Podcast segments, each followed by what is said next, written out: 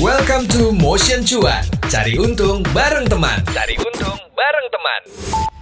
Hai Sobat Medio, podcast cuan cari untung bareng teman balik lagi nih. Hari ini gue mau ngebahas cara mengatur keuangan supaya balance antara pengeluaran dan pendapatan khusus buat lo yang anak kosan rantau atau yang bahkan baru dapat penghasilan pertama kali hingga yang pengen diversifikasi instrumen investasi nih. Tapi sebelum gue bahas lebih lanjut, siapa sih yang relate dan sering keteteran pas tahu jumlah pengeluaran lebih besar dari penghasilan? Eh tapi sebelumnya sadar nggak lo kalau suka bocor alus gitu kayak ban?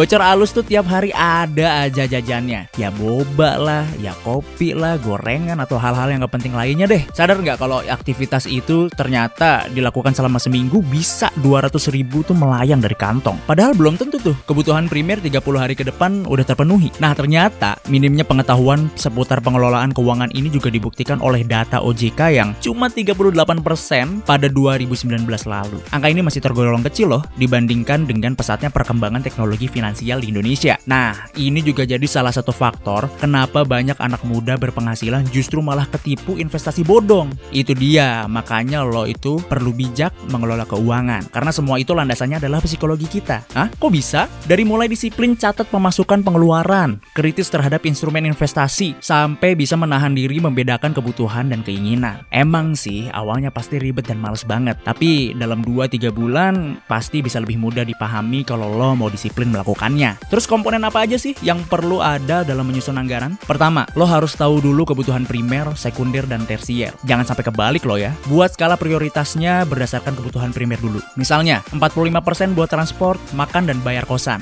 25% untuk gaya hidup, 10% buat kebutuhan sekunder, dan 20% buat investasi dan dana darurat. Jadi meskipun jauh di tanah rantau, jangan sampai dompet kita ikutan kacau sob. Eh bentar, lo penasaran gak sih kenapa investasi punya nilai alokasi yang cukup besar? Penghasilan itu ada dua tipe, aktif yang merupakan bulanan lo sama pasif, istilahnya uang yang bekerja buat kita. Nah investasi itu termasuk dalam pasif income sob. Soalnya investasi bisa memberikan hasil yang menjanjikan, asal lo bijak dan kritis mencari tahu. For your information ya, kegiatan perdagangan produk finansial wajib tunduk kepada ketentuan otoritas jasa keuangan atau OJK dan Badan Pengawas Perdagangan Berjangka Komoditi atau BAPEPTI tergantung pada jenis produknya. OJK mengawasi dan mengatur sektor pasar modal untuk berdagangan efek atau sekuritas termasuk saham, obligasi, dan reksadana. Sementara itu, Bapepti yang berada di bawah Kementerian Perdagangan mengawasi perdagangan kontrak berjangka dan komoditi. Selain legalitas, investor juga mesti logis dalam menilai keuntungan yang ditawarkan perusahaan investasi. Jangan gampang kegoda deh dengan iming-iming untung dalam waktu cepat. Soalnya investasi pada dasarnya membutuhkan waktu yang cukup lama untuk menghasilkan cuan. Di sini nih, peran jaga psikologi juga penting. Jika perusahaan menjanjikan imbal balik melebihi bunga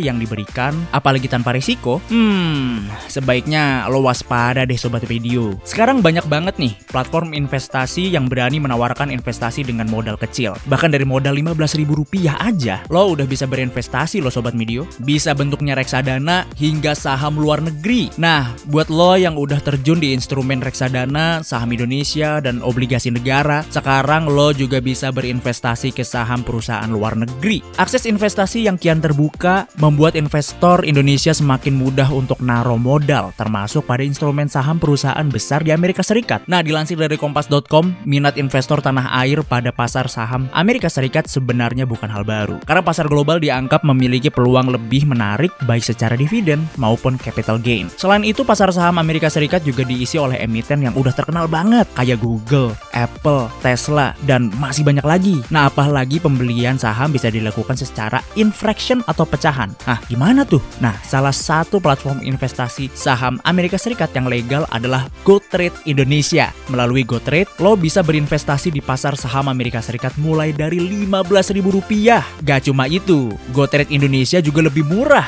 dibanding sama platform investasi pasar saham Amerika Serikat lainnya. Murahnya tuh gimana sih? GoTrade bakal membebaskan biaya komisi alias gratis. Kalau lo mau gabung, bisa daftar dengan kode 939 121 di link bio Instagram GoTrade untuk dapetin 2 dolar gratis. Info lebih lanjut langsung aja lo ke websitenya di heygotrade.com atau bisa lo cek di Instagramnya di @heygotrade underscore.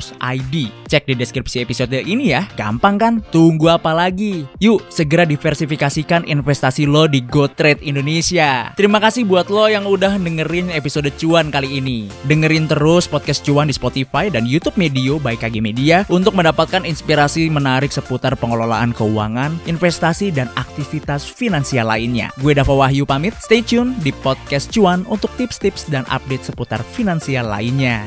Itu dia Motion Cuan. Cari untung bareng teman di minggu ini. Tungguin obrolan-obrolan seru lain di Motion Cuan. Cari untung bareng teman. Sampai ketemu di episode minggu depan.